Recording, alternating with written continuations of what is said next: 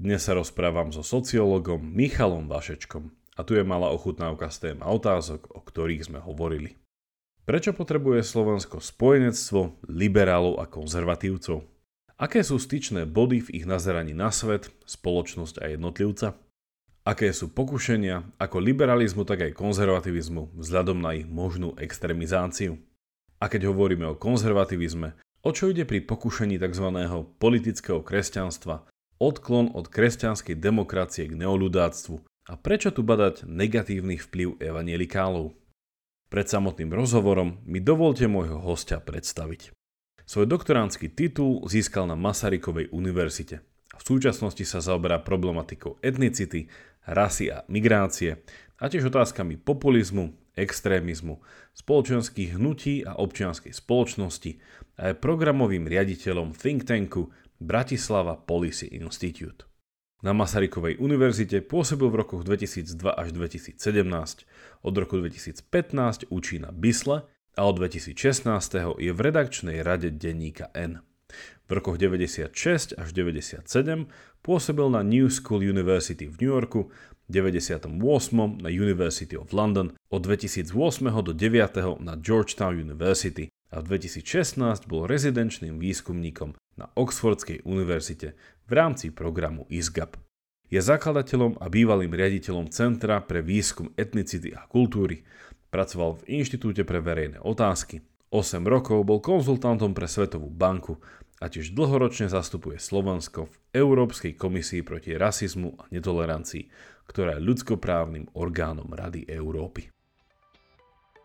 Počúvate pravidelnú dávku, vzdelávací podcast pre zvedochtivých, ktorý nájdete aj na denníku ZME. Ja som Jakub Betinský a v mojich dávkach sa pozerám na svet očami filozofie. Podporte našu tvorbu jednorazovo, trvalým príkazom alebo cez Patreon a všetko info je na pravidelnadavka.sk. Veľká vďaka, vážime si to.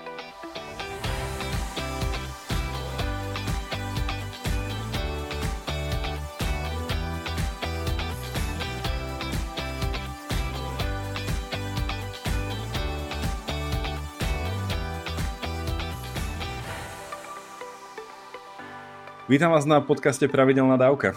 Dobrý deň, prajem, ďakujem za pozvanie. My by sme sa dneska chceli, ako už naši posluchači vedia z nadpisu, chceli rozprávať o niečom, čo ja som tak pracovne nazval, že spojenectvo alebo potrebné spojenectvo liberálov a konzervatívcov. A budeme si to v niečom aj bližšie teda definovať, že v akom, v akom mysle. Ale prečo sa vlastne rozprávame, vychádza to v tom, že ja som s vami nedávno, či pred týždňom, alebo tak to bolo, pozeral u Hríba diskusiu a on to bola taká diskusia, skôr také, neviem, také zhodnotenie situácie. Že nebolo to veľmi extra, nebol tam veľmi oheň, skôr tam bolo viacej toho, teda nebolo tam veľmi, veľmi teplo, bolo tam viacej svetla, že tak nejako sa to vyjasňovali tie pozície. A bolo to nejaký ten, ten rámec tej diskusie v tom, ak som ju správne pochopil, že že zdá sa, že sa na Slovensku ako keby prekresľuje taká nejaká tá polarizácia, že zase sa vytvára ako keby nový druh nejakého priateľa, nepriateľa, nejaké nové my a oni. A v niečom sa do toho, mm, či už umyselne alebo neumyselne, sa v tom celom zaťahujú také, také to doterajšie pozeranie na my a oni, tí konzervatívci a liberáli, ktorým sa už v niečom trochu akože dajilo nejako, že nachádzať nejaký ten diskurs a zrazu tam prišiel nejaký uh, nový, uh, nový klin do rakvy, ktorý ešte viac sa ich snaží polarizovať od seba. Čiže toto bol v niečom uh, ten, ten rámec. No ja by som chcel dneska tak opäť sa pozrieť na niekoľko test, čo tam padlo a ako si to no, priblížiť. Ale tak sa spýtam, že aký ste mali nejaký ten, či už spätnú väzbu, alebo samotný že pocit po tej diskusii, že je, je toto niečo, čo sa zdá byť, že o tom treba teraz veľmi rozprávať, alebo skôr je to také, že však toto je také, neviem, že jasné, nie? Že prečo by sme o tom mali rozprávať, keď však to by malo byť jasné, že nenechajme si ten rybník zase otráviť, keď už tam na ňom sme viacerí člnkári zase raz. No, t- začali sme veľmi dobre, lebo presne túto otázku ja som si kládol že no však ideme porozprávať sa o, o, také, o samozrejmostiach. Ja som nemal z toho nejaký e, zásadný pocit, že hovorím nič, čo by, čo by niekoho malo prekvapiť. A priznám sa, že bol som zaskočený, koľko ľudí mi dávalo spätnú väzbu, že, že to je dobré, že to zaznelo, je dôležité, že téma sa otvorila. A tam som pochopil, že že oni tým žijú, možno o tom nehovoria, možno o tom nechcú hovoriť, ale, ale že tým žijú. Inými slovami, ja som vlastne prišiel s tézou, s dvomi tézami. Poprvé, Slovensko je naozaj v zúfalej situácii v mnohom a a vlastne teraz sa rozhoduje, že či to so Slovenskom na pomerne dlhý čas dopadne pomerne zle, alebo, alebo ma, využijeme poslednú šancu na spamätanie sa a prídu e, k moci, aspoň hypoteticky, po nejakej veľkej e, miere kompromisu ľudia, ktorí budú schopní e, Slovensko dostať naspäť minimálne na, na, na tú úroveň stagnácie mimochodom, lebo my už ani nestagnujeme, my začíname klesať. Ja o tom veľa hovorím, nechcem teraz sa púšťať do podrobností. No a e, tá téza je veľká, čiže Slovensko nie je na dobrej ceste, no a po druhé, e, v tomto zmysle paradoxne celkom konzervatívne som prišiel s tézou, že poďme sa vrátiť k tomu, čo fungovalo. A to, a to bolo spojenectvo liberálov a konzervatívcov, pričom obidve strany mali pocit už v minulosti, nedávnej minulosti, že to už je prekonaná záležitosť. E, rozpory sú predsa len viditeľné a, sú prirodzené, však z toho netreba robiť vedu. E, e, a, a jednoducho niektoré veci sa osvedčili, ale každý by mali svojou cestou. Mnohí liberáli na Slovensku snívali o sekulárnej vláde, snívali o tom, že sa vysporiadame s niektorými témami nepomerne lepšie. A teraz ja iba naznačím, že napríklad posunieme aj legislatívne problematiku, napríklad LGBTI dopredu, pretože dokonca legislatívne e, Slovensko dneska zaostáva, dokonca za krajinami ako je Polsko a Maďarsko. To, tu, ako možno, že aj niekoho prekvapujem teraz. No ale, a konzervatívci naopak mnohí e, verili, že to, čo ja som sa snažil demaskovať ako konzervatívnu revolúciu, ktorá prichádzala už s týmito voľbami, poslednými 2020, že v nejakým, nejakom, nejakým spôsobom završia. Obidva smery ja považujem za legitímne, nevymedzujem sa, ale zdá sa, že Slovensko je v situácii, kedy na toto teraz nie je priestor, a to ani na jednej, ani na druhej strane. A samozrejme, eh, na, na tej konzervatívnej strane, a to treba tiež povedať, prišlo eh, opätovne k e, rozpadu.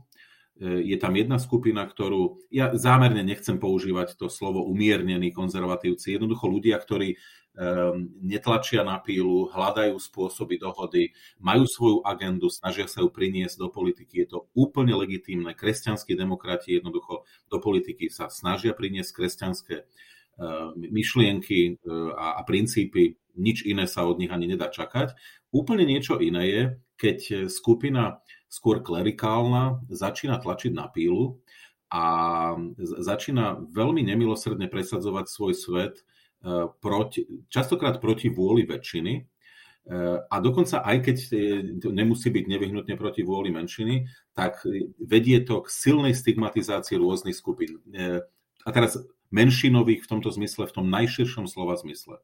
A tam sa dostávame niekam, niekam inám, pretože na Slovensku sa za posledné roky a to je tak maximum 10 rokov, stalo to, že e, jedna skupina klerikálna, v niečom neoludácka, e, ale to neoludáctvo tam nie je to najdôležitejšie, sa začala inšpirovať e, v takom tom ošetrovaní domnelej alebo skutočnej tradicionality vlastne zahraničím. A tie zahraničné prvky začali prichádzať jednak z Ruska, ktoré sa nejakých mne naprosto neznámych príčin stalo e, synonymom nejakej, nejakej tradicionality, tradičnosti, odporu voči, e, voči tomu, voči čomu sa mnohí konzervatívci vymedzujú, západu, e, liber, liberál, progresivizmu a tak ďalej.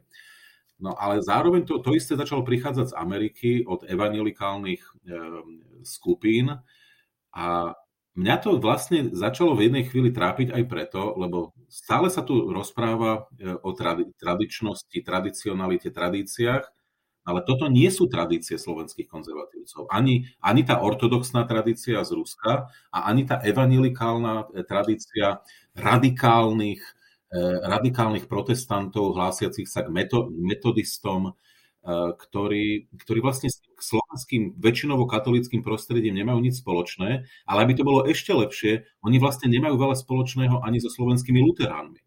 Takže zrazu, zrazu proste sme sa dostali do situácie, kedy ten konzervatívny tábor sa rozpadol, oni sami tým veľmi trpia, treba povedať, že, že to veľmi prežívajú mnohí, e, ale, ale to, v podstate niečo podobné, podľa mňa nie v takej miere, sa stalo aj na tej liberálnej strane. Ehm, zrazu tu máme, tá predstava liberalizmu na Slovensku je tiež veľmi široká ehm, a zrazu jedna skupina liberálov býva obviňovaná ehm, z toho, že, sú, že tiež tlačia na pílu, že sú príliš tvrdí, krutí, nemilosrdní a neempatickí k potrebám kresťanských demokratov, konzervatívcov ako takých.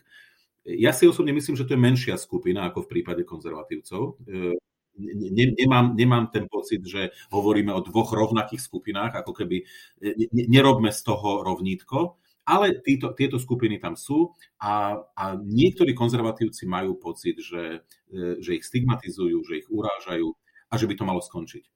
No, ale, ale napriek tomu viacerí v marazme, v ktorom sme, zrazu začínajú chápať, že to spojenie konzervatívcov a liberálov nemusí byť zase až také tragické, pokiaľ budeme k sebe e, opäť trošku ústretovejší. A, a samozrejme e, nie je možné e, v prípade napríklad tých klerikálnych síl spolupracovať aj s nimi, lebo tam naozaj tá platforma, priestor na spoluprácu ja osobne nevidím veľký. No a samozrejme, že problém je ten, že deliť slovenskú spoločnosť na liberálno, po tej liberálno-konzervatívnej línii je úplne falošné, pretože my tu riešime paralelne tých cleavages niekoľko, tých, tých zlomov a to nám to celé komplikuje. No a na to, podľa môjho názoru, na to, aby sme vedeli sa s, tý, s tými zlomami nejakým spôsobom vysporiadať relatívne e, s nejakou cnostne a zároveň aj s dobrým výsledkom, tak ehm, nech už to nevyhovuje všetkým úplne dokonale, tá spolupráca liberálov a konzervatívcov vyzerá dnes ako najlepšie možné riešenie. A posledné, čo, čo dodám, totiž to ukazuje sa, že ak by konzervatívci rezignovali na spojenectvo s liberálmi, tak jednak im to nemusí stačiť e, po voľbách číselne, ale zároveň budú donútení spolupracovať práve s klerikálnymi silami, ktoré Slovensko nevyhnutne odvedú od potrebných reforiem k témam, ktoré nie sú potrebné. Naopak, ak by liberáli úplne rezignovali na spoluprácu s umiernenými konzervatívnymi silami, pomenujme KDH, pomenujme jednu časť Olano a môžem pokračovať, no tak sa im môže stať, že budú donútení spolupracovať, tvoriť koalíciu, ak to vôbec bude možné. Hlas, SAS, Progresívne Slovensko, a ja už dnes teda si trúfam povedať, že aj keby to pre mnohých bolo veľmi príťažlivé, že by vznikla sekulárna e, koalícia, e, že ona nebude v skutočnosti fungovať. Pretože hodnoto, ona bude, jediné, čo ju bude spájať, je obava z konzervatívnych síl a, e, a, a ten samotný fakt, že vlastne tí ľudia sú nenáboženskí, že sú sekulárni. A to je zúfalo málo hodnôt 21. storočia, to je, to je niečo, čo, čo proste bude spájať iba nejaký typ pragmatizmu a to dlho nevydrží. E, trúfam povedať, že už, keby také niečo aj malo šancu vzniknúť, že aj si trúfam povedať, že kto, kto by takú koalíciu rozbil ako prvý, práve na hodnotových veciach. Uh-huh. Poďme si vlastne toto celé, čo ste povedali, to je vlastne veľmi dobrý úvod, ale súčasne aj že nad rámec tohto už nechcem ísť a poďme si to iba rozbiť a potáčať z rôznych strán ako Rubikovú kocku. Uvidíme, či to poskladáme späť, ale iba začnem tým, že taký, taký paradox, ktorý som za posledné týždne uh, pochytil, že uh, na jednej strane, ospravedlňujem sa, neviem presne ten názov, sa teraz organizuje jeden festival vzhľadom na uh, Prideový jún, kde sa bude na Slovensku rozprávať o Eh, politickom eh, kresťanstve. Hej, že tá výtka bude to, že, eh, že tá konzervatívna strana naozaj že tlačí tam nejakú dogmatiku a je to jednoducho hlas istého teologického presvedčenia, ideme až do nejakej politickej teológie. A ten paradox je, že a zase na druhej strane sa organizuje v mesiaci jún kresťanský festival, kde sa zase rozpráva z druhej strany. Hej, že o tom, že akým spôsobom dneska žijeme naozaj v takej fluidnej dobe identít a že tá LGBT identita, že v niečom je to také, že, že, že oni že navzájom si diskutujú tie svoje veci, čo u tých druhých vidia, že ich ohrozujú, alebo že, ak, ak nepoviem, že ohrozujú, ale že prídu im, že toto je niečo, čo dneska by sme mali riešiť. A ten paradox je, že že prečo sa navzájom že nepozvú alebo nejakým spôsobom že nespretnú. Však oni by si boli veľmi dobrí partneri do diskusie, ale z toho, čo viem, tak jedna, jedna komunita si to diskutuje sama, druhá komunita si to diskutuje sama. A to mi príde, že, že teda to je moja otázka na úvod uh, k tomuto celému, že, že ako vlastne predísť k tomu, aby si títo spojenci, aby, aby si tak odplávali do tých svojich extrémov v niečom, že, že nehovorím, že sa budú nejako úzko prso pozerať na, ten, na, na tie svoje politiky, ktoré chcú presadiť, ale stratia taký ten, taký ten nadhľad v tom, že ale to Slovensko je v podstate že, že väčšie, hej, ako len taký nejaký ten, tie, tie, tie otázky tých kultúrnych vojen. Že, že predsa len, že sú nejaké veci, ktoré chce každá táto komunita pretlačiť zákonom, ale potom sú to ešte väčšie otázky, ktoré nejakým spôsobom že neriešime a mali by sa tam spojiť v tom celom. Že ako predísť k tomu, aby sme nechali aj jednu aj druhú stranu, ak tu nechám iba tieto dve, zájsť do... Myslím, že vy ste tu už načrtli, že ten, uh, toto riziko tých konzervatívcov je flirt až potom podaná ruka uh, autoritárskému spôsobu vládnutia a teda pohľadu na nejaké, uh, na, na nejaké manažovanie moci. Na druhej strane neviem, či toto isté platí aj o také, liberálnejšej strane, že ich ten extrém by tiež bol nejaký, keď z opačnej strany tiež nejaký autoritarizmus, či, možno to ma, to ma opravíte vy, že akým spôsobom zamedziť, aby to odplával do tých extrémov? Že ako, ako to nejako udržať pri sebe? Hej, no, však to je legitímna otázka, keď už teda ja s úsmevom hovorím, ja dnes idem diskutovať na festival transrodovej kultúry.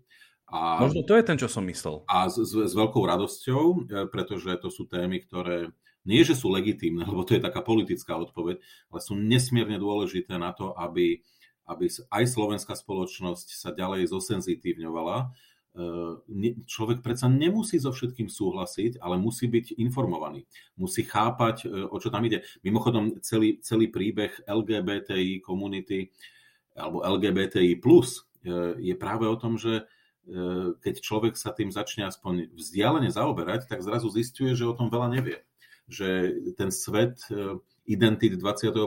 storočia je nesmierne široký a e, treba povedať, že nie všetko každému musí vyhovovať, ale musím sa s tým aspoň vedieť zoznámiť. Čiže presne súhlasím s tým, že je škoda, že nemáme záujem. Ja, e, ja nie som človek, ktorý, ktorý sa hlási ku konzervativizmu, ale mňa nesmierne napríklad zaujímajú témy spojené, biblické témy, témy spojené s náboženstvom, religiozita ma fascinuje. E, fascinuje ma to, ako sa e, momentálne vyvíja religiozita vo svete, lebo pred 30 rokmi, keď ja som začínal štúdia sociálnych vied, tak sa hovorilo ešte stále, sa pokračovalo v tej téze, že, že svet sa bude sekularizovať, odnábo- odkúzlovať, odnábožňovať, že jednoducho svet je na najlepšej ceste sa vlastne náboženstva zbaviť. Áno? To bola taká tá ešte stále vlastne dobiehajúca marxistická téza, že, že náboženstvo je opium ľudstva a jednoducho odíde. No dnes vidíme, že to tak vôbec nie je, že, že keď mám povedať obrazne, eh, sa sekularizuje sakrálno a zároveň sa sakralizuje sekulárno. A, a, a spájajú sa identity, ktoré ešte včera vyzerali, že sú nespojiteľné. Ehm, no a toto treba citlivo vnímať, čiže netreba uviaznuť v, tej, v tom esencializme, tej, tej primordiálnej predstave o, o, o svete z minulosti, veriaci, neveriaci, muž, žena. Ano, takto svet už nevyzerá a, a práve príbeh, e, ktorý treba, toto, čo treba povedať, je, že ani nikdy už nebude. A, e, a preto, preto ma trápi, že na seba nevieme hovoriť, pretože určite by sme vedeli nájsť sebe cestu, keby sme chceli vzájomne. No, a, a pravda je... Ja to, ja, ja to sko, skočím vám do toho rýchlosti, že presne ďakujem za to. Toto je ten festival, ktorý som hľadal, Svet podľa Gabriela, uh, festival transvodnej kultúry. A teda ja iba dodám, že ešte ten paradox upevňuje to, že tento víkend presne sú tie dva festivaly. Neviem, je to, aj toto je v Bratislave, či je to v Košici? Toto je, či... Tento je v Bratislave, Svet podľa Gabriela. Tento je v Bratislave, tak aj druhý je v Bratislave. Bratislavské Hanusové dni sú tiež, možno to niekde ešte cez ulicu, takže že keď by, keď by tam bol nejaký afterparty, niekde, že sa porozprávať v nejakým tejto... A, a teraz Ale, prečo, áno, skočil som. V čom je, v čom je problém? Uh, treba povedať, že e, svet sa začal, a je to, je to príbeh mnohých skupín, sa začal polarizovať. A, a teraz tá polarizácia to nie je o tom, že máme iné názory, ale že sa začína vyprázdňovať práve ten mainstream, ktorý prirodzene bol ochotný a schopný sa navzájom počúvať. A zrazu ideme do extrémov, kde tie, tie názory z druhej strany vlastne už nechceme počuť. Už nás to vlastne vôbec nezaujíma. E, tých ľudí máme v kategórii nepriateľov a prudko sa znižuje súdržnosť spoločnosti. No a vlastne v momente, kedy nemáte priestor na kooperáciu a niekto neustále prináša ďalšie a ďalšie kultúrne vojny, no tak sa opevňujete vo svojich pozíciách. Proste staviate zákopy a, a, a je zle. E, jednoducho e, prichádza pocit ohrozenia. On nemusí byť častokrát jasne vypovedaný, ale začína vlastne nejaký typ paniky, že moje hodnoty sú nielen v rozpore, sa dostávajú do sporu alebo do rozporu s ostatnými, ale že tie hodnoty tej druhej skupiny pre mňa znamenajú priame ohrozenie. A, a, to, a predsa vieme zo sociálnej psychológie, že to môže byť to, to, môže byť to ohrozenie priame, nepriame, ale potom môže prísť niečo, a to je presne to, čo sa, to, čo sa teraz deje, že prichádza niečo ako interakčná úzkosť. Máme mhm. úzkosť. Tým sa myslí čo? Prosím? Interakčná úzkosť? Čo sa tým myslí interakčnou úzkosťou? Že mám... Je, oba, obávam sa stretnúť tú druhú skupinu, lebo ja sa tej interakcie vlastne už bojím. Je mi nielen nepríjemná, E, to je s prepáčaním, ako keď e, vieme, že niekto strašne smrdí a teraz e, bojíme sa, mu, sa k nemu priblížiť, ale nie, už je to také, že ja vlastne viem, že z tej interakcie nič dobré nebude pre mňa plynúť, tak sa jej snažím vyhnúť. A tie, a tie skupiny sa od seba, od seba vzdialujú. No to je presne, presne to nebezpečenstvo, pretože keď sa v tomto zmysle naprosto umiernení liberáli a umiernení konzervatívci od seba úplne vzdialia. A teraz pozor, pod e, liberálmi ja, ja dnes myslím aj ľudia, ktorí sú lavicovo zameraní, ktorí proste vyznávajú princípy liberálnej spoločnosti. To teraz vôbec sa nebavíme o tom, že aké odpovede oni prinášajú v sociálnej oblasti. Paradoxne sa stáva, že mnohí e, silne lavicovo orientovaní ľudia v sociálnej politike si mimoriadne dobre rozumejú s tými súcitnými konzervatívcami. Mm-hmm. Tam mimo v tých politikách nebývajú tak zásadné rozdiely, mm-hmm. až prekvapujúco.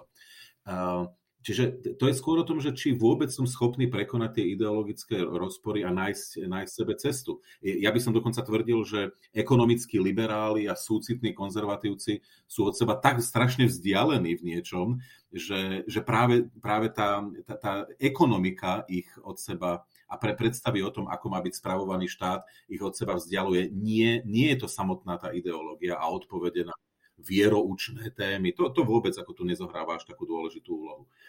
Ale znovu, a to je posledná veta v tejto časti, v momente, ako, ako sa vyprázdni ten priestor v strede a k tomu na Slovensku prichádza, lebo rôzni putinofily na konzervatívnej strane, ľudia zamilovaní do, do Trumpa pod vplyvom evangelikálnych myšlienok, začínajú tú konzervatívnu časť spektra ťahať jedným smerom a aj príklad USA ukazuje, že sa môže podariť ten priestor konzer- konzervatívny ovládnuť do značnej miery. A potom ja tvrdím, že až vtedy skutočne pochopíme, že máme na Slovensku problém, pretože vtedy sa celý, celý príbeh zjednoduší uh, do dichotómie. Buď budeme voliť uh, ľudí, ktorí budú ideologicky veľmi ťažko zaťažení a budú v podstate silne autoritársky a budú Slovensko ťahať k autoritárskému štátu, alebo budeme voliť mimoriadne morálne relativizovaných a relativizujúcich ľudí, ktorí, ktorí budú reprodukovať v politike ten morálny marazmus, ktorý tam vidíme teraz, alebo sme videli za celé roky. Áno, to je presne ten príbeh rozkradnutého e, Slovenska a unesenej krajiny. A zrazu sa to strašne zjednodušilo, lebo dnes je to ešte veľmi, ešte stále je to široké. Ale, ale ono sa to môže veľmi nepríjemne zhustiť do, do tejto podoby a ľudia, ktorí budú ešte dneska stále sú tzv. umiernení, tak sa nevyhnutne budú musieť pridať na jednu alebo na druhú stranu. Rozprávame sa teda o tom, že ako nenechať e, vyprázdniť ten, ten, ten stred, kde by sa potom ľudia nevyhnutne museli dať na tie ďalšie kraje.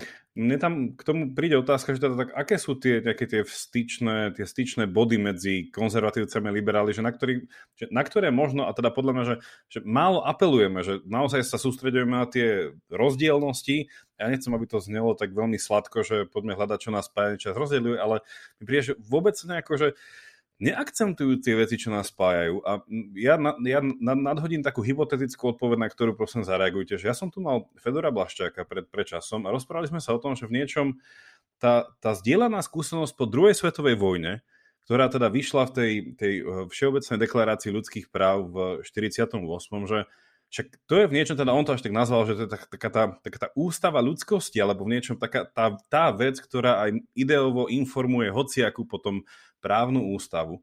A že to je v niečom ten dokument, kde však na tej tvorbe, však všetci to vieme, tam sa angažovali presvedčení kresťania, e, sekulárni liberáli, že to bola taká zmes ľudí, ktorí sa dohodli v takých abstraktných termínoch, kde sa to dá, však samozrejme tu náplň tomu už by sme sa niekde rozišli ale ten nejaký rámec a veľmi sa mi páčilo, že on to, on to prirovnal ešte takú, takú jednu historickú metaforu k tomu, že jasné, že tá druhá svetová vojna nám tak bližšia čo do pochopenia, ale že celkovo to chápanie toho, že mať nejaký sekulárny štát, kde nechceme pustiť prílišne nejakým spôsobom tú, to, čo sa teraz diskutuje, tá, to politické kresťanstvo v nejakom ešte tom podmaze toho a, a k tomu by som sa ešte chcel dostať, lebo to ma veľmi zaujíma, že podmáze toho ani nie tak toho slovanského, typicky katolíckého, ale na jednej strane toho ruského ortodoxného a potom toho amerického evangelikálneho, že toto ani len nie je náš druh nejakého takého toho tužitého kresťanstva v tej nejakej tej ľudovej, ľudovej tej jednoduchšej praxi. No a na druhej, na druhej strane on to teda spájal s tým, že toto, ten, toto sekulárno e, v niečom, e, teda pardon, tento to, sekulárno ako mať nejaký ten, ten, ten verejný priestor, kde sa vieme porozprávať spolu aj liberáli, aj, aj konzervatívci, bez toho, aby sme tam dávali nejaké tie veľké kultúrne veci, tak on hovoril, že v niečom to až riskujeme, že my sa chceme vrátiť pred 30-ročnú vojnu. Že my sme sa vlastne že nepoučili v tom, že my čo tu riskujeme sú, a to bol taký, taká veľmi konzervatívna odpoveď, že dejinami naučené veci, že z istých konfliktov a veľkých sa máme poučiť. Hej? A Všeobecná deklarácia poučme sa z druhej svetovej, ale však poučme sa aj späť z tých, tej 30-ročnej vojny, že my sa nechceme vrátiť k tomu, že sa tu náboženstva opäť začnú nejakým spôsobom až takýmto spôsobom vrácať do, do verejnej sféry. A, a mne to prišlo, že niečom, že, že, že naozaj, že toto sa dneska nehovorí, že, že ja rozumiem tej časti toho konzervatívneho tábora, ktorá vidí za všetkým tú, tú inšpiráciu toho svojho vierov a autenticky chce žiť aj v tých politikách, na druhej strane ale, že treba sa aj tak historicky pozrieť späť, že, že v niečom sme to tu už mali, hej, a že kam to vie až viesť a ako sme sa s tým naučili pracovať a našli nejaký ten priestor, ktorý sa e, dneska teda nazýva tá, taká tá, taká tá verej, taký ten verejný priestor, hej, že nejaké to ihrisko tých, tých myšlienok, to, to, také, také tej plurality, že prečo sa toho chceme tak rýchlo vzdať? Hej. Čiže toto nadhodená taká moja hypotetická odpoveď k tomu, že, že čo sú tie styčné body medzi tými konzervatívcami a liberálmi, ktoré musíme opäť objaviť, viac o nich písať, viac o nich diskutovať? No a toto je ťažká otázka samozrejme, ale eh, a, a teraz zase budem veľmi opatrne narábať s niektorými termínmi. Eh, liberáli a konzervatívci sa predsa vedia a doteraz sa vedeli na Slovensku, v západnej Európe úplne bez problémov, zhodnúť e, práve na princípoch fungovania e, moderného štátu. E, vedia sa zhodnúť na, na úcte k rôznym, jednak menšinovým skupinám, ale vedia sa zhodnúť práve na úcte k ľuďom, ktorí majú rôzne identity. Toto je predsa základ toho, že západná Európa je veľmi citlivá na porušovanie napríklad e, slobody náboženského presvedčenia. Takisto ako je citlivá na e, diskrimináciu akéhokoľvek iného typu voči rasovým, etnickým skupinám a tak ďalej. Ale, ale to, je, to je veľmi v momente, ako prichádza k prenasledovaniu náboženských skupín, ten konsenzus v, v Európe je predsa dlho už, už úplne zrejmy. Ja tvrdím, že na tom, čo sa vieme zhodnúť, je istá úcta k humanistickej myšlienke. A teraz niekto povie, fúha, že humanizmus to je predsa sekulárna myšlienka. Ja si to vôbec nemyslím. Ja si myslím, že, že predsa humanistická tradícia vychádza priamo z, z európskeho kresťanstva, je s ním, je s ním prepojená. To nie je tak, že humanistická myšlienka sa proste zjavila i, no jasné, že mnohí, mnohí sa vymedzili voči náboženstvu, že? Však začína, začína to Spinozom a, a ďalšími, ktorí proste pomenovali, že teda Boh neexistuje. Ano, a na tom sa tvorila jedna časť my, e, myšlienkového sveta e, e, proste európskeho humanizmu. Ale potom boli aj iné, iné vplyvy. To, to nie je proste jeden, jeden, jeden prúd, ktorý... Je strašne jednoduché si vybrať jeden prúd humanizmu, je, je strašne jednoduché si vybrať jeden typ kresťanského myslenia a na tom dokazovať napríklad netoleranciu e, z pohľadu liberálov, netoleranciu e, kresťanov alebo konzervatívcov. Ja keby som to chcel urobiť, to urobím veľmi jednoducho. A s, s obrovskou mierou demagógie môžem siahnuť až po starý zákon a ukazovať, že, že v starom zákone sa vyskytuje incest, že sú tam návrhy na genocídu a tak ďalej. E, veľmi problematické miesta budem schopný nájsť aj v novom zákone. Ano, ale to, toto nikam nevedie. Čiže my v skutočnosti ten základ európskej, európskej civilizácie je, je aj náboženský, aj sekulárny, spája to myšlienka humanizmu. Veľmi pekne to mimochodom e, kedy si spojil človek, ktorý keby dnes žil, tak ja, by, ja tvrdím, že on, on by bol niekde v štruktúrach vedení Európskej komisie. Ja myslím, Tomáša Masarika, Garika Masarika, ktorý svojím spôsobom predbehol dobu. On, on hovoril pri zakladaní Československa práve o humanistickej myšlienke, ale on nebol predsa človekom, ktorý by tlačil, on bol antiklerikálny, to rozhodne, ale on, on netlačil od nábožnenie spoločnosti. Ano? E, on, on naopak e, tvrdil o humanizme a o tej humanistickej myšlienke veľmi pekne, že on aj spomínal dokonca, že to, čo má, to, čo má naplňať budovanie moderného Československa, to je Ježíš, ne Cézar.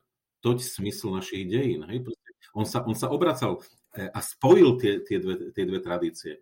No a teraz máme práve problém, že oni tie dve tradície sa veľmi silou mocou mnohí snažia od seba oddeliť.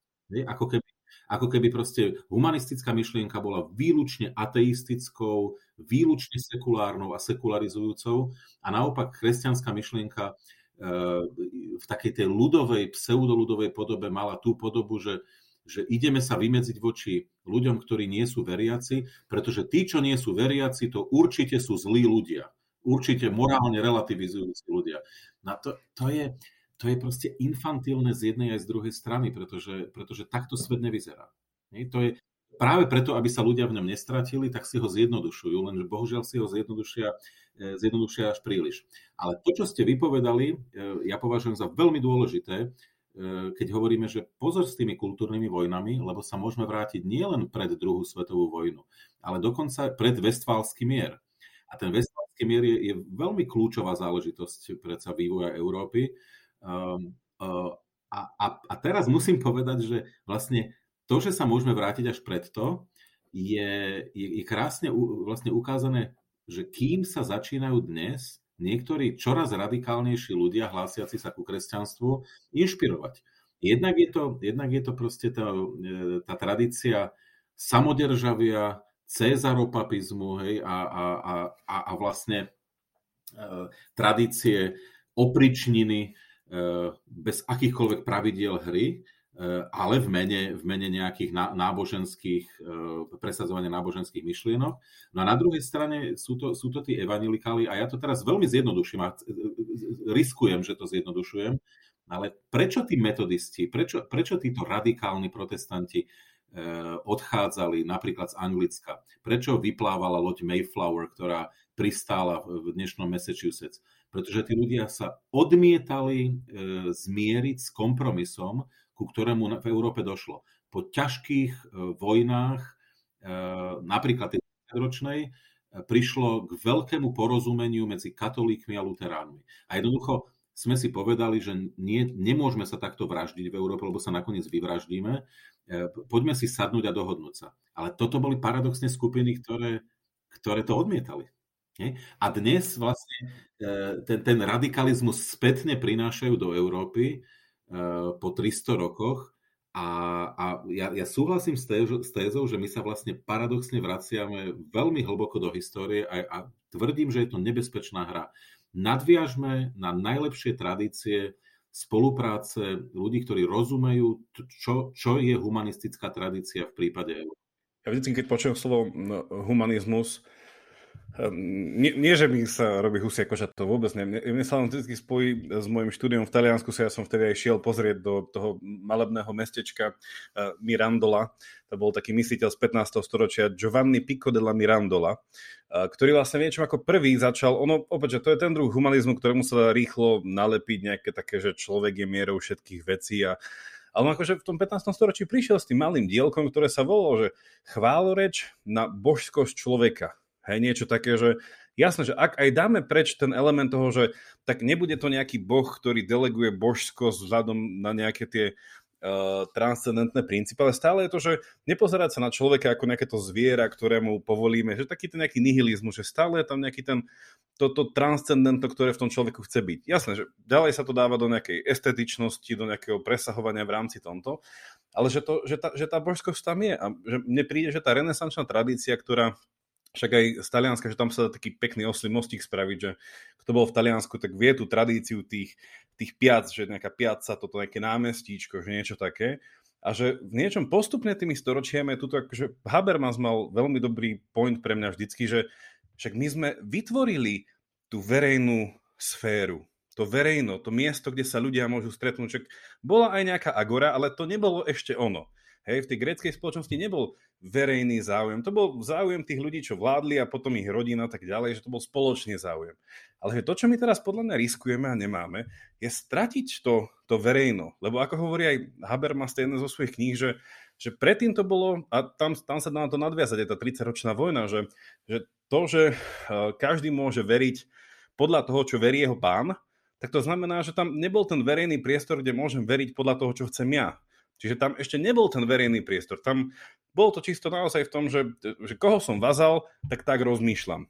Nie je tam priestor na to, aby sme sa stretli a nejako na tom, na tom trhu tých myšlienok a hodnot nejako si to hľadali. A to, a to mi príde, že my tak dneska fungujeme, často ľudia povedia, že okay, občianská spoločnosť, verejná diskusia, ale tam sa strácajú tie storočia a storočia toho, ako sme sa k tomu dostali a že aká je to cennosť vlastne a čo je ten protipol, ktorý by sme riskovali, že jednoducho, jednoducho to zaunačiť nejakým, že no tak prídu nejakí populistickí uh, autoria, autoritári, ktorí budú rozhodovať za nás, ale to pôjde ešte ďalej.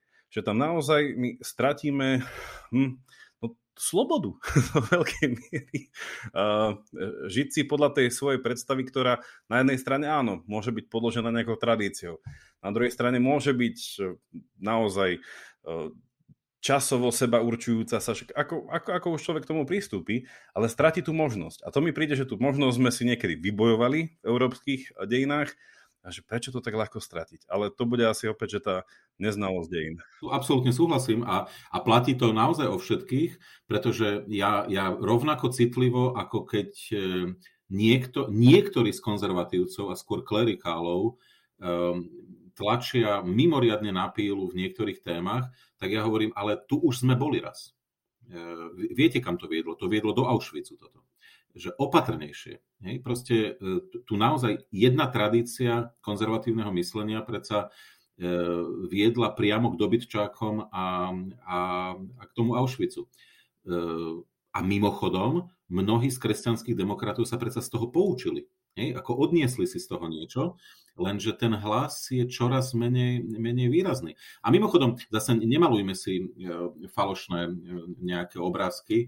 E, ja si pamätám mimoriadne zaujím, intelektuálne zaujímavých ľudí, ktorí zakladali kedysi KDH, no a oni postupne z, toho, z tej hry odišli. To boli ľudia ako Imro Sklenka, pán Nič senior, a mohol by som ich menovať, a oni, oni z tej politiky vypadli veľmi skoro. Ako, nedali to, pretože tie klerikálne sily ich vlastne vedeli, vedeli vždy sa zbaviť. To, to treba povedať. Ale zároveň platí, že e, tá, tá ľahkosť odmietania e, toho, čo tu bolo, ako presne ako ste povedali za minulé storočia, to nájdete aj na tej, na, na tej strane e, ľudí, ktorí sa hlásia k liberalizmu, k sociálnej demokracii ako keby si ľudia neuvedomovali, že pri rušení, že to, že máme univerzalistické ľudské práva aj v sociálnej oblasti, že to, to sa nedá proste zrušiť e, cez noc, pretože za tým je 200 rokov boja. Hej? Proste ja teraz e, nebude, ja, ja sa ne, sám nehlásim e, k, k, k lavici, ale za tým je proste 200 rokov boja za sociálne práva, za dekomodifikáciu pracovnej sily, hej, odtržnenie toho, čo v 19. storočí predsa bolo obludné, pracovalo sa 7 dní v týždni, nie 8 hodín, ale častokrát 16, pracovali deti. Za tým je preliata krv, doslova a do písmena. Preto tá socialistická zástava je červená, lebo ona symbolizuje krv. To, to, je, to je 200 rokov posúvania, e, posúvania sa k dôstojnosti, k vyššej dôstojnosti človeka.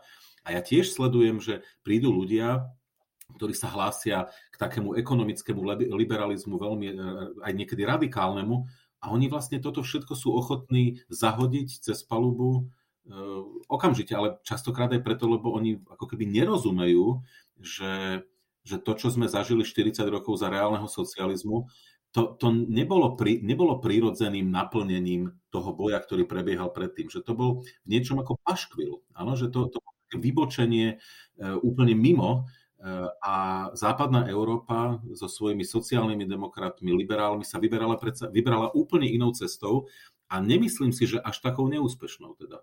Ja pre moje vlastné účely rozmýšľania ďalšie diskusie s ľuďmi, akože mne ten koncept tej ľudskej dôstojnosti aj cez tú nejakú tú humanistickú históriu, akú renesančnú, ktorá teda jasne chce tam dať trochu tej antiky, ktorá opäť nebola veľmi úplne, že rídzo, že ateistická, ale skôr pohanská, čiže ono v niečom toto to zboštenie človeka tam vždycky bude.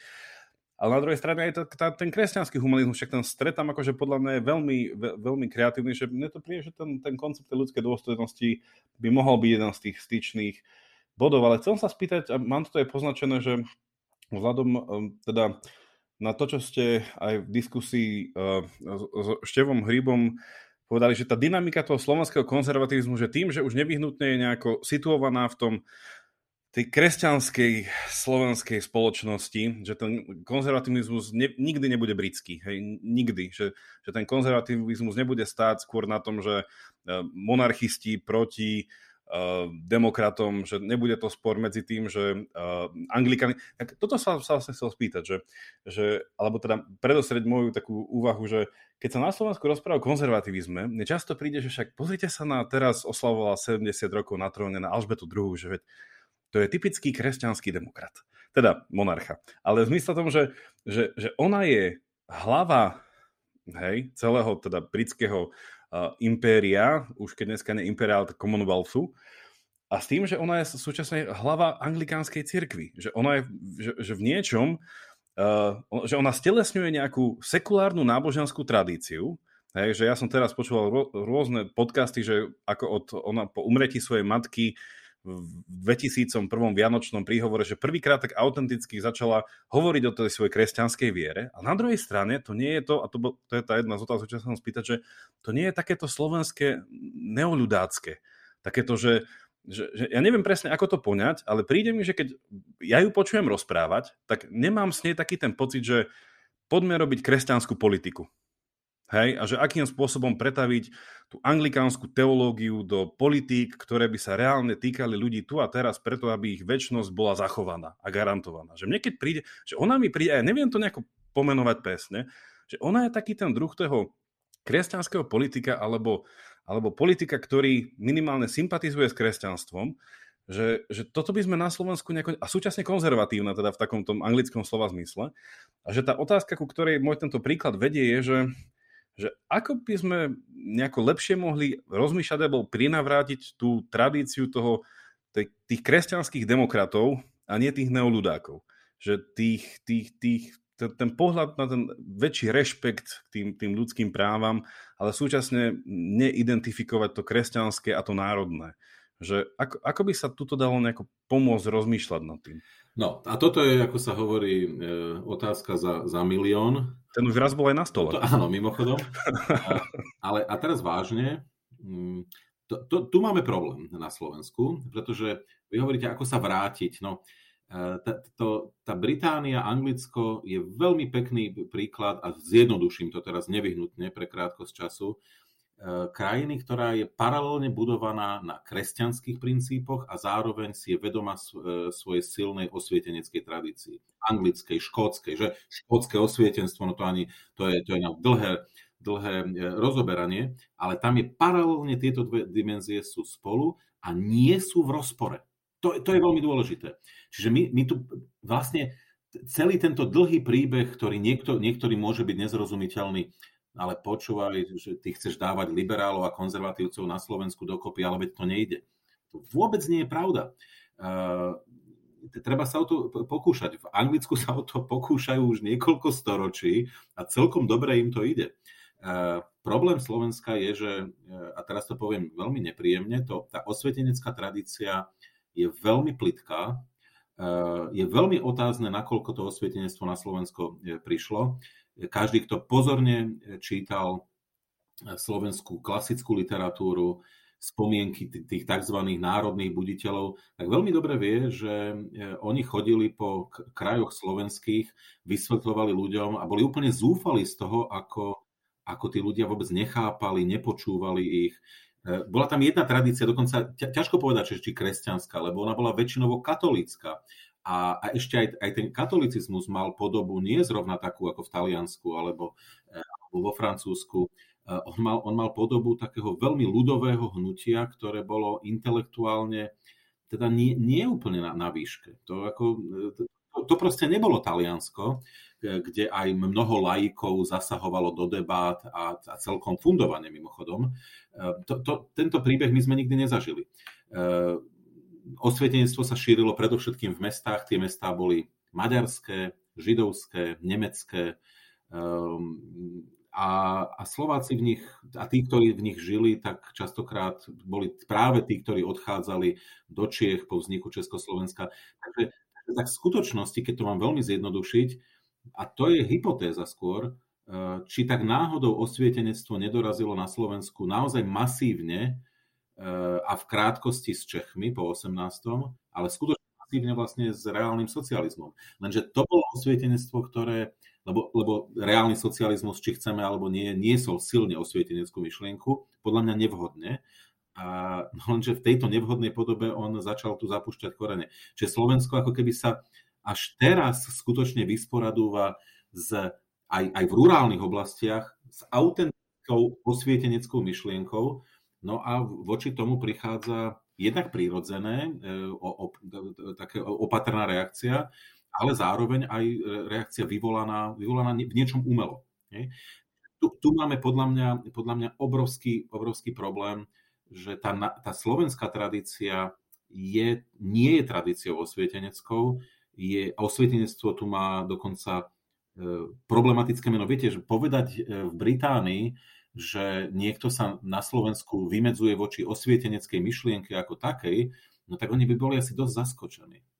Lebo, e, lebo to oni majú za sebou s prepáčením pred 300 rokmi. E, ešte tu, e, ja teraz dokonca citujem konkrétnych ľudí, ktorí hovoria, celý problém je už v tom, že vôbec prišlo, prišlo osvietenectvo. Ja som dokonca takúto diskusiu zažil, kde sedeli mladé, mladé kresťanské aktivistky v prvom rade a, a, všet, a kývali hlavou, keď sa začalo vymedzovať voči e, osvietenectvu. Ja som na to pozeral, ako hovoria bratia Česi, e, jak Jiříkovie videní a ja som im potom aj, aj povedal, že ale vy rozumiete, že keby nebolo osvietenstvo, že vy tu nesedíte? E, vy by ste boli v kuchyni. Že nerozumie, nerozumiete tejto dimenzii? A kúzelné bolo, že oni tomu vlastne nerozumeli. Hej, lebo Nikto im vlastne v, v, v tomto zmysle, nikto s nimi nediskutoval, aby ich upriamil na, na to, čo všetko prinieslo osvietenstvo a, a, a ako to dobre funguje tam, kde sa násilne nesnažili zbaviť kresťanskej tradície, ale to osvietenstvo ju, ju vlastne doplnilo. Ako keby posunulo do, do vyššieho štádia, aby som povedal tak, že áno, e, zreálnilo to s, s výzvami modernej doby. Áno, inak ja presne túto myšlienku som asi pred e, rokom sa ku mne nejako dostala po neviem aké linke a tiež som rozmýšľal nad tým, že, že Slovensko si neprieš, neprešlo tým osvietenským bádaním alebo dopytovaním sa a tou nejakou tou, tou, tou dynamikou, že ktorú to mal priniesť. A ono sa ako keby, že v tých dejinách ako keby, že iba pretočilo pásku rýchlo a už je v tom závere, kde vidíme, že OK, tak osvietenstvo málo aj svoje nejaké problematické stránky, nie všetko, že je tu nejaký taký backlash proti nemu. A že my dneska sme v tej pozícii, že nezažili sme si to, hneď vieme povedať, že prečo je to zle a prečo to nechceme, ale čo nám chýba je, že by nás niekto dal do nejakého akvária, úplne nás dal od času a priestoru, dal tam nejaké magnézium ala osvietenstvo, nechal to vyšumieť a zase dal to akvárium preč a nechal nás sa tak rozpustiť v tej strednej Európe.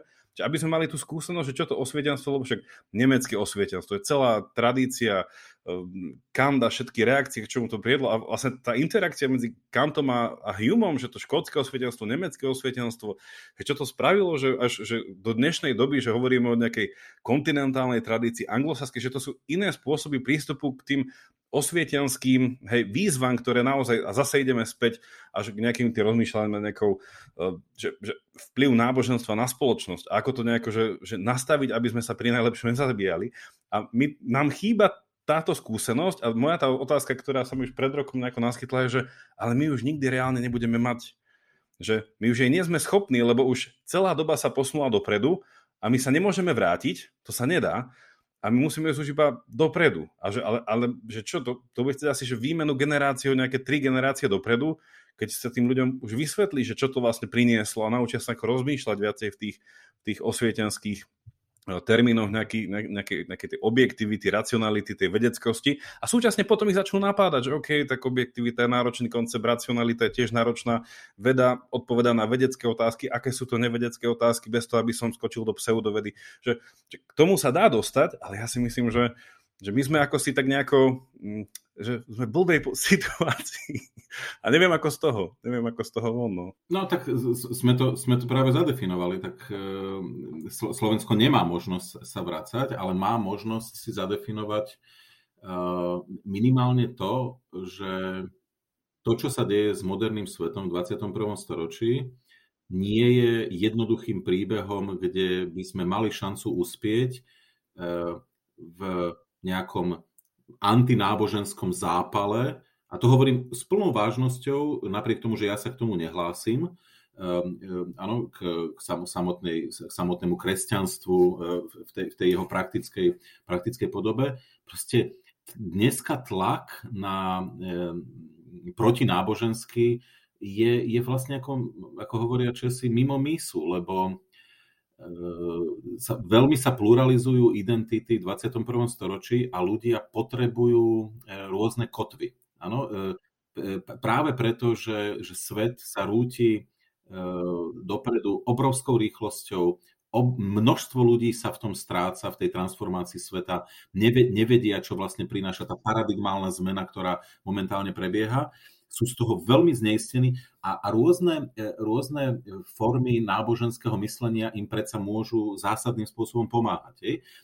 Nebude to mať tú podobu, ktorú to malo v minulosti, a to je dobré, že to nebude mať túto podobu, ale, ale tlačiť na pílu v nejakom takom ateistickom ošiali je, je podľa mňa nesprávne. Ale zároveň platí to, s čím sa my na Slovensku stretávame bohužiaľ ďaleko viac, že tu sú skupiny, ktoré vlastne chcú Slovensko vrátiť naspäť, e, myslím, konzervatívne, klerikálne sily, niektoré naspäť k, k tej e, časti európskeho územia, ktorá bude ušetrená modernizačných vplyvov. My tu budeme v takom závetri e, si vegetovať a budeme mať svoje istoty spojené s nejakou domnelou tradíciou, no to je, to je ohromne nebezpečné, ale nebezpečné nie teda ekonomicky, že, že, to, že to tú krajinu zbrzdí, ale je to, je to nebezpečné, pretože tí ľudia sa jednoducho neotvoria e, no, novým myšlienkam. Vôbec sa neotvoria myšlienke, že by mohli byť otvorenejší.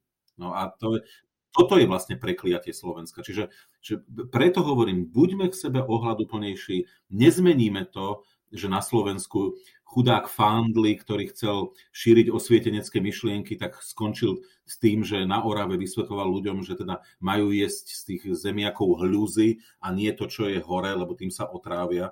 A bol úplne zúfalý, lebo on s nimi chcel diskutovať vážne témy. No a skončil pri tom, vysvetloval, že čo, čo, ktorú časť treba z tých zemiakov zjesť. No.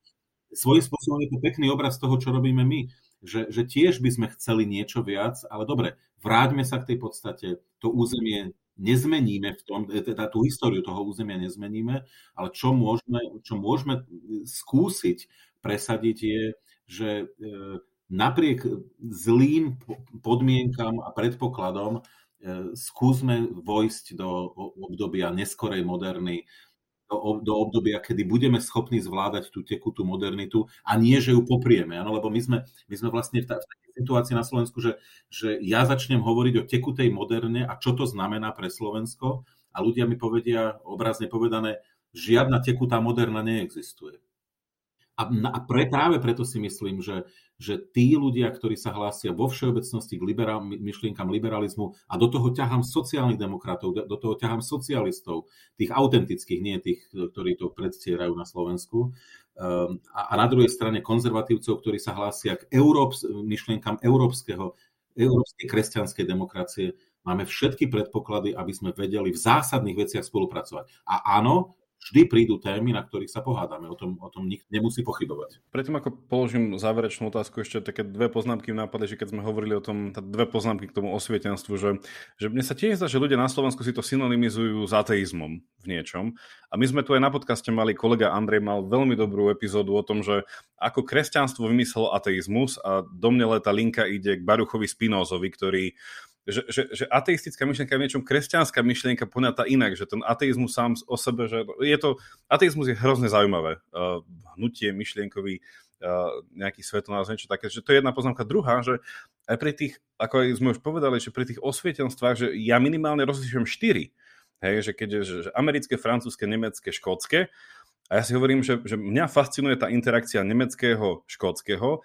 V niečom to francúzske mi príde také veľmi uh, revolučne až také, že začneme od začiatku a zmeňme pomaly už koľko má kalendár dní a tie, nech sú tie týždne desiatkové, nech sa to lepšie ráta, že možno s tým si to ľudia niekedy, že osvietenstvo, aha, že to je tá francúzska revolúcia, to je to začatie úplne na novo a taká tá, až ten sekularizmus, nie sekularizácia toho verejného priestoru, že mo, mo, možno toho sa, ale hovorím, ja by som odporúčal naozaj, že keď tak začať s Davidom Humom alebo nejakými jeho škótskymi kopatriotmi, ktorí nie všetci boli ateisti alebo minimálne veľkí skeptici ako Hume, a na druhej strane začítať sa do Kanta a tam, keď človek uvidí ten jeho protestantský paetizmus toho, toho, toho morálneho zákona, ktorý je vpísaný v nás a toho hviezdneho neba nad nami, že, že neviem, že to, to mi príde, že to je ten osvietenský humanizmus, ktorý je tak kompatibilný s hociakým kresťanským konzervativizmom, hej, v tej svojej univerzálnosti, a zase sa dostávame k, tým, k tej myšlienke tých ľudských práv, že, že to je styčný bod, že, o tom, že tam sa dá naozaj že stretnúť vo veľkom, podľa mňa.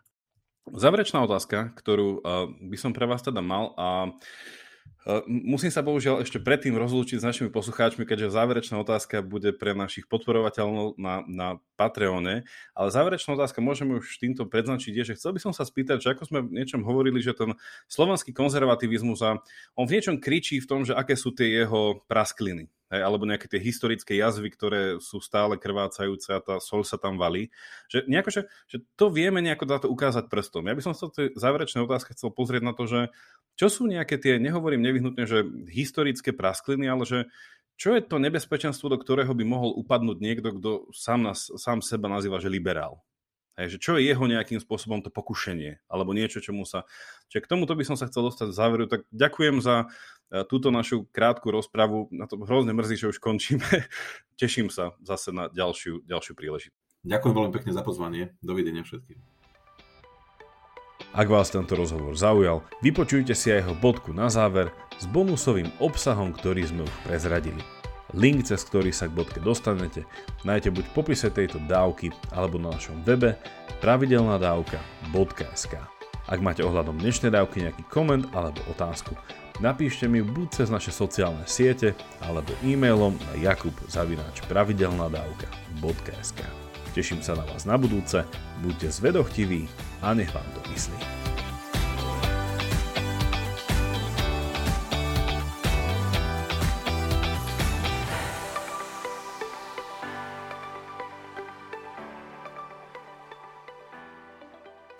Aj vy máte pocit, že história je divadlo, ktoré sa stále opakuje, len občas mení obsadenie a kulisy? Alebo skôr pozeráte na minulosť ako na mnohovrstevnú skladačku a záhadu, ktorá vás vťahuje a láka objavovať neznámy svet? Alebo sú dejiny len výmyslom tých, ktorí o nich hovoria? To je len zo pár otázok, o ktorých budete premýšľať pri počúvaní pravidelného podcastu Dejiny denníka Sme. Odpoveď vždy nedostanete, ale už hľadanie a objavovanie je zážitok. Moje meno je Jaro Valent a každú nedelu sa spolu s hosťom vydávame na túto poznávaciu cestu.